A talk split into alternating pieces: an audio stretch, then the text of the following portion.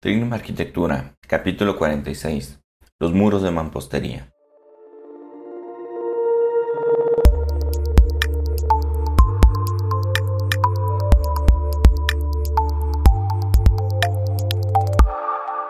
Hola, bienvenidos a Trignum, el podcast en el cual te daremos técnicas, tácticas y herramientas para que logres llevar a cabo el proyecto de tu vida.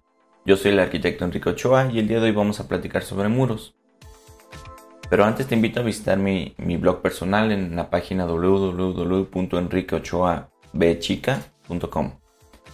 También te invito a que te suscribas a nuestro boletín en la Academia de Arquitectura, donde próximamente estaremos compartiendo cursos de arquitectura. Y te invito a que te suscribas al blog de aquí de Trinum Arquitectura, donde estamos compartiendo artículos que te ayuden a, a mejorar como arquitecto. El día de hoy vamos a hablar sobre muros, desde lo más básico hasta cómo cómo sería, cuál sería el concepto de muros, cómo se supervisa, qué debe de tener en cuenta, cómo se clasifica y todo lo, básico que deberías de saber sobre muros. Entonces pues vamos a empezar. Bueno, como saben este es el, tercer artículo que escribo sobre esta serie de, de, de de cuestiones de obra. El primero que escribí fue sobre los trabajos preliminares de obra y el segundo que escribí fue sobre cimentaciones. La idea es decir muros, este, losas de entrepiso, azoteas, enjarres, pisos y todo, todo lo que conlleve la obra y hacer una especie de, serie completa de, cómo supervisar una casa. Entonces vamos empezando primero pues qué son los muros de mampostería.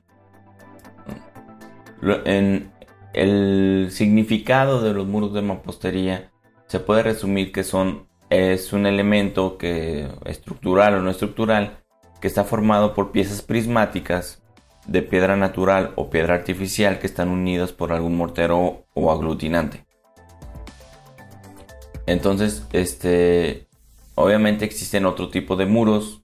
Ahorita no vamos a hablar de muros de mampostería, pero puede ser muros de concreto, los muros, este, de materiales ligeros como esos de, marcos de madera y, hojas de papel como las de las típicas casas japonesas o muros de madera o muros de tabla roca, en fin. Hay infinidad de tipos de muro, pero vamos enfocándonos a los muros que se utilizan más en obra. Eh, por su uso se puede decir que tiene una clasificación en obra, que serían muros, este, los muros tapón, que son los elementos que únicamente sirven para dividir espacios y no tiene ninguna función sobre la estructura de la casa. Y los muros de carga, eso sí tienen una función estructural que en, la casa se utilizan como, como elementos que distribuyen las cargas al, terreno. Y este y pues tenemos estos dos tipos de clasificación. Entonces, Normalmente en una casa, si tú eliminas un muro tapón, no pasa absolutamente nada. Si eliminas un muro de carga, sí pasa bastante. Se te puede caer la casa. Los materiales que conforman los muros, se puede decir que son tres. Uno serían las piezas prismáticas, que, normalmente son ladrillos, o podrían ser bloques de jalcreto, o podrían ser adobes, o podrían ser piedra.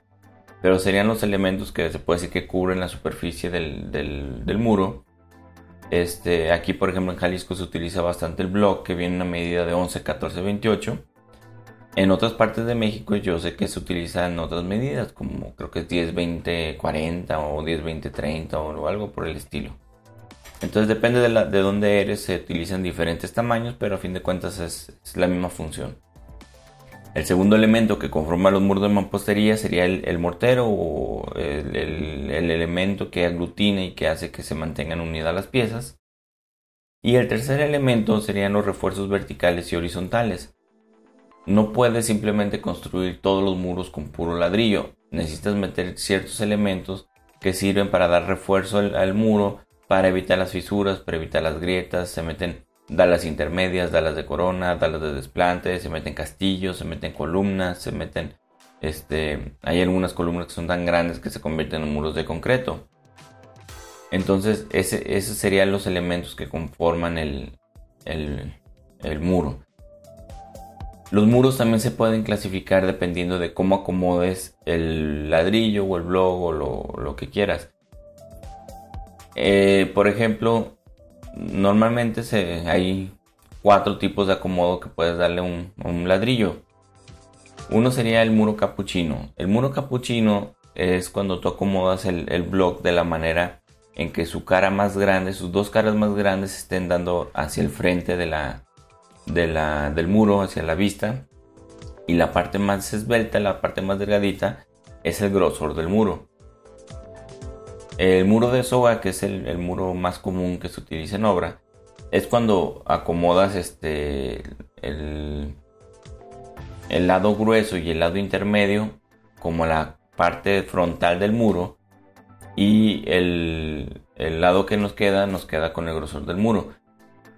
Es, digo, es, bastante, a lo mejor es más fácil gráficamente y les compartí en, la página web hay unas imágenes de, cómo se vería, pero más o menos si funciona. Y el muro de tesón, este sería el muro más grueso, donde se utilizan las dos caras más chiquitas como fachada y el, y el lado más grueso como espesor del muro.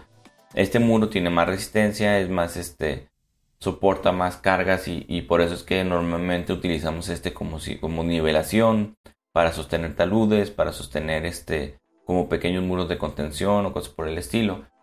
Y la cuarta clasificación sería donde entran todos los demás, que serían los mixtos. Los mixtos son, son los diferentes acomodos que se pueden ocurrir que le das un ladrillo. Hay unos que, pueden, que ponen este, a lo mejor uno como si fuera de, la, de tesón y luego ponen uno como si fuera de soga y van, haciendo como una textura diferente que le da ciertas sombras y le da ciertas luces al muro. Entonces este se ve padre, también es este ese, tipo de combinaciones hacen que se vea interesante. Hay unos que nada más giran un poquito el eje del ladrillo y ya con eso ya se les ve un efecto bastante interesante. Entonces, ya que, ya que vimos más o menos lo que corresponde al, apartado de, ladrillos, también es muy importante considerar los refuerzos de concreto. Es, yo conozco casas que pueden tener ya 30, 40 años y no tienen absolutamente un solo castillo. O sea, que pase, pues hay, o sea, te vas a encontrar muchos en el transcurso de tu carrera. Pero que esté bien es otra cosa, o sea, no se debe de hacer eso.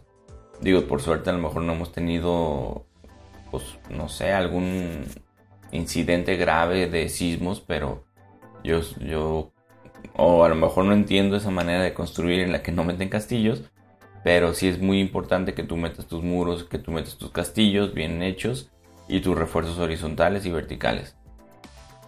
Entonces los castillos se encargan de, amarrar la estructura, que todo esté unido en, la armadura de la estructura de la casa y también sirve para repartir cargas. Entonces, este, se tienen que combinar los muros de carga con los elementos estructurales para formar una estructura que, sea suficientemente fuerte para soportar los pesos que le estamos metiendo. Normalmente existen dos tipos de refuerzos verticales. Los refuerzos verticales serían los castillos y serían las columnas. Y hay algunas columnas que crecen tanto, como ya te había dicho, que se llegan a convertir en muros de concreto. Los castillos normalmente sirven para evitar fisuras, sirven para para evitar este que, se te hagan las grietas en los muros te sirve para, para cuando tienes alguna ranura enmarcas esas ranuras y no te vuelven a salir las fisuras. Te sirven para adherencia de los mismos ladrillos para que no no salgan las fisuras verticales en sí. En realidad sirven bastante los castillos. Se recomienda no dejar castillos o sea de, de muros de más de 3 metros de largo. Creo que hay una fórmula que dice que depende de la altura, es este, la cantidad de ancho que puedes tener de distancia entre castillo y castillo. Igual si, buscas en las normas técnicas complementarias, que te dejo el link aquí en la descripción del programa, pues puedes encontrar todas esas normas. No, no me quise poner tan técnico como para, para que no, no, no hacer tan complicado este artículo. Entonces, como en los otros artículos que te había comentado, este, te voy a compartir cómo se debe de supervisar estos trabajos o algunas tips, algunas ideas de las cosas que debes de revisar este, cuando, cuando vas a revisar este, este, este, este tipo de trabajos. Bueno, primero debes de revisar que, este, que el trazo sea el correcto. Y el segundo punto es que debes de utilizar, debes de revisar que el material que vas a utilizar sea exactamente el que te marca el proyecto estructural. No, no, no vayas a querer poner a lo mejor un bloque hueco si tu plano estructural tienes un plan, un bloque este, sólido. Se calcula diferente, distribuye diferente las cargas y no necesariamente puedes intercambiarlo, se puede decir. En algunos proyectos se necesita pedir alguna acreditación de parte de los que te realizan o te venden el material. Cuando son obras muy grandes y que tienes una supervisión externa que te están revisando, es necesario andar pidiendo la, información de, los materiales que estás utilizando. Este, te, pasan la resistencia, te pasan cuándo se hizo, cuándo se fabricó, te pasan, este, por ejemplo, del concreto, el revenimiento, te garantizan la, resistencia del concreto. Si lo haces en obra, pues a lo mejor este, no, no es tan fácil conseguir esto, pero puedes hacer tubos de ensayo y mandarlos al laboratorio que te digan qué resistencia tiene el mortero. Este, otra cosa que debes de, revisar muy bien es que cada que se va a pegar el, el block en el muro, se debe de humedecer máximo dos horas antes. Esto es para que el, mismo block no jale la humedad de la mezcla y le baje la resistencia al, mortero.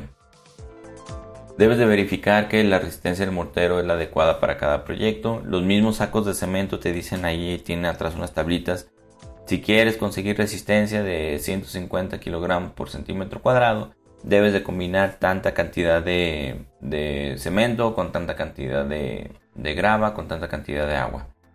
Entonces no tiene nada difícil, inclusive es este entre marcas cambia eso, o sea que hay unas marcas que ocupan menos cemento y hay unas marcas que ocupan más, más cemento. Este, otra cosa es que debes de contar con todas las herramientas necesarias para poder estar realizando el mortero de manera adecuada. Por ejemplo, puedes tener a lo mejor una, una charola muy grande para andar haciendo la revoltura. O debes de tener plásticos en el suelo para hacer la revoltura. O debes de tener todo listo para, para pegar el muro, para no andar este, batallando. Este, debes de verificar que el espesor del muro corresponde al proyecto, que no vayas a meter un muro de soga donde va un capuchino o uno de tesón. Este, debes de revisar que las escuadras, los plomos y la planidad del muro sea el adecuado. Hay, hay un pequeño margen de tolerancia, pero la verdad es que es mínimo el que se debe de considerar con los muros.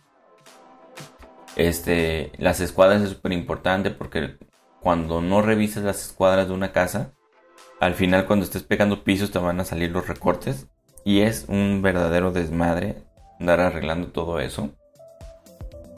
Este debes de revisar que donde se unen los muros con los castillos debes de hacer un, algo que se le llama dentellones o, en el mundo de la obra se le conoce como bocas de pescado, que es darle como una forma triangular al final del ladrillo para que esta forma como de zigzag tenga más adherencia con el concreto y no tengas problemas de fisuras por, por adherencia, que son las fisuras verticales que salen entre el castillo y el muro.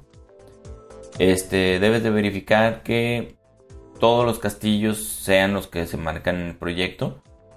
Eh, a veces no, hay veces que nosotros metemos algunos castillos de más porque donde tienes bajantes o donde tienes este eh, los, los drenajes de aguas negras o de aguas pluviales, este, como los tubos son un poquito más gruesos de lo normal, se tiene que ranurar los muros porque tienen que pasar entre los muros. Entonces tienes que hacer este como una especie de colado donde estés cubriendo esos dos este, esos tubos y se debe de colocar una malla de, gallinero y se tiene que amarrar para poder hacer un colado y que después no tengas problemas de fisuras. Este, también debes de verificar que los armados sean los correctos. Ahorita es cuando, si, si ya después de que cueles este, te das cuenta que algo estaba mal, pues está, está muy difícil porque no puedes verlo. Debes de impermeabilizar las alas de desplante. Este es el mejor tip que te puedo dar. Hoy en día las arenas con las que trabajamos ya son arenas muy contaminadas y ya vienen con muchos hongos. Uno de esos hongos es algo que se le llama el salitre. No sé si te has fijado en algunas casas, este, el salitre sale como, se empieza a levantar el enjarre y se empieza a hacer como un polvito y se ve súper feo en las casas. Este, este es un hongo que se activa con humedad y todos los terrenos tienen humedad con el contacto con el piso, con la tierra, con el terreno natural. Entonces a la hora que, que este, si tú no impermeabilizas, la humedad sube por la dala, llega al muro y te empieza a ocasionar salida. Entonces es súper importante que impermeabilices con, un impermeabilizante este, de, a base de aceites, es como un impermeabilizante negro.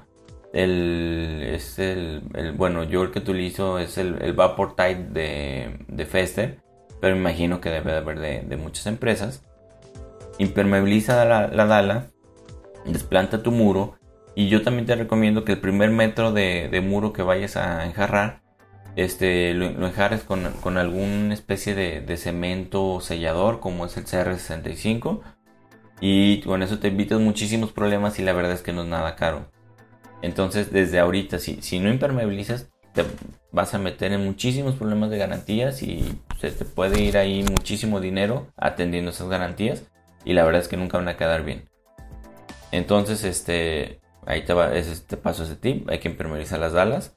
También hay una, en alguna ocasión metí una cosa que se llama imperdala, que es unos rollitos este, como de cartón eh, que se pone sobre la dala impermeabilizada y sobre eso se desplata el muro. También funciona muy bien, este, también lo puedes considerar. Eh, yo considero que no es tan necesario, depende mucho de tu proyecto y de tu terreno y de la humedad que tengas. Bueno, volviendo a los puntos, este, Debes de verificar que los refuerzos horizontales estén a la medida, al lugar y con el armado que corresponde, que sean las dalas intermedias. A veces pueden ser dalas intermedias completas de Armex colado. Hay otras veces que nada más te piden poner unas varillitas cada tercer parte del muro. Depende mucho del calculista esto. Funcionan bien las dos. Entonces no, no pasa nada. Este debes de verificar si vas a llegar cerramientos, pues que los lleven, que estén colocados donde debe de ser. Y hay que considerar que, tú vas, después de tus muros vas a tener enjarres. Entonces no, no, no vayas a tomar las medidas de tu plano de muros terminados, sino de, de, tu plano de albañilería que debiste haber hecho con tu proyecto ejecutivo, donde estás midiendo desde, desde muro a muro. Y también si tu, si tu altura libre de entrepiso va a ser de 3 metros o va a ser de 2,70, pues tienes que dejarle considerado los 2 centímetros, 2 centímetros y medio que vas a tener de enjarres para que este, a la hora que hagas los enjarres pues te queden los 270, los, los, los, los 3 metros o los 270 metros que necesitas. Y este es todo del checklist que yo tengo. Puede haber más cosas, depende de cada quien, pero creo que con esto lo cubres. Si quieres ver el checklist y tenerlo más ahí a la mano, pues te invito a que pusiste la página de internet, ahí tengo todo. ¿Cómo se cotizan los muros de mampostería? En realidad este es uno de los conceptos más sencillos de cotizar a, mi, gusto. Este, porque solo hay que considerar dos elementos, lo que sería el muro, este, los refuerzos y obviamente cada uno de estos elementos este, tienen sus apartados, pero prácticamente con puros muros y refuerzos puedes cotizar toda esta, esta partida. Entonces, este, los muros son muy sencillos de cotizar tú tienes que sacar el costo por metro cuadrado de construcción. Entonces calculas el, muro, este, cuántos ladrillos te vas a llevar en, un, metro cuadrado de construcción, cuánto mortero te vas a llevar en construir este, este muro. Recuerda que todas las juntas este, constructivas no deben de tener más de 2 centímetros. 2 centímetros y medio ya está el límite. Ya cuando son 3 centímetros y medio, 4 centímetros y medio, no está bien. O sea, obviamente tú haces muros de mampostería porque te sale más barato que construirlos de concreto. Entonces, si empiezas a meter tanta mezcla, poco a poco en el transcurso de toda la obra se te va a ir dinero en la mezcla. Y aparte que no te da la adherencia que debe de tener. Entonces, revisa muy bien que te, que te manejen juntas de 2 centímetros a 2 centímetros y medio. Te sale más barato pagar a ti un blog que pagar la mezcla. Entonces, este, eso, eso lo, es parte de las cosas que debes de considerar en el, en el para supervisar. Entonces debes de calcular cuántos, cuántos te cuesta un metro cuadrado de construcción y lo multiplicas por los metros cuadrados que tienes de muros en planta baja. Sacas el costo de, de mano de obra, de equipo y herramienta y lo multiplicas por los metros cuadrados en total. Y listo, con eso ya tienes cuánto te cuestan los metros cuadrados de construcción. Si tienes alguna vez duda de cuánto se paga a los albañiles, en todas las ciudades hay algo que se llaman sindicatos de la construcción o sindicatos de albañiles.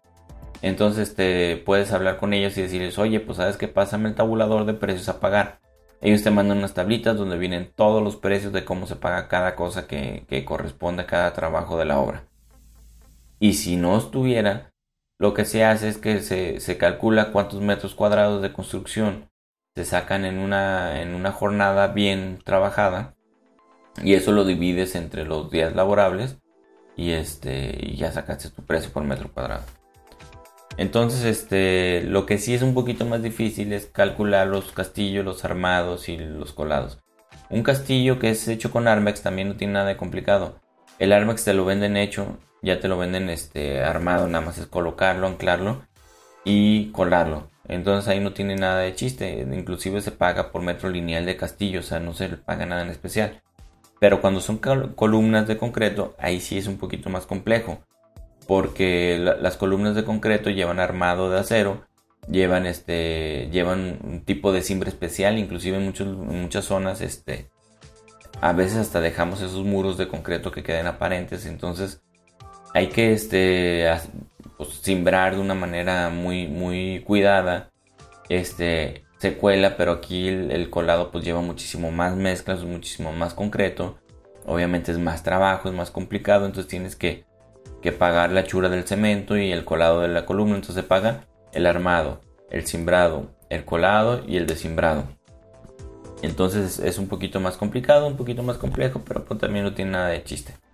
El, armado de la, de la, estructura de las columnas y de los muros se paga con este se paga por kilo entonces este también el, material el acero tú lo compras por kilo entonces si tú compraste mil kilos de acero entonces sabes que van a armar mil kilos de columnas entonces tú ya sacaste cuánto es lo que tienes que pagarle al, al fierrero que te lo, que lo va a habilitar y ya sacaste cuánto te costó el acero y la revoltura, pues se sacan los metros cúbicos de, concreto y se multiplica por lo que cuesta la, revoltura, que también este, pues ahí la, puedes calcular de una manera muy sencilla.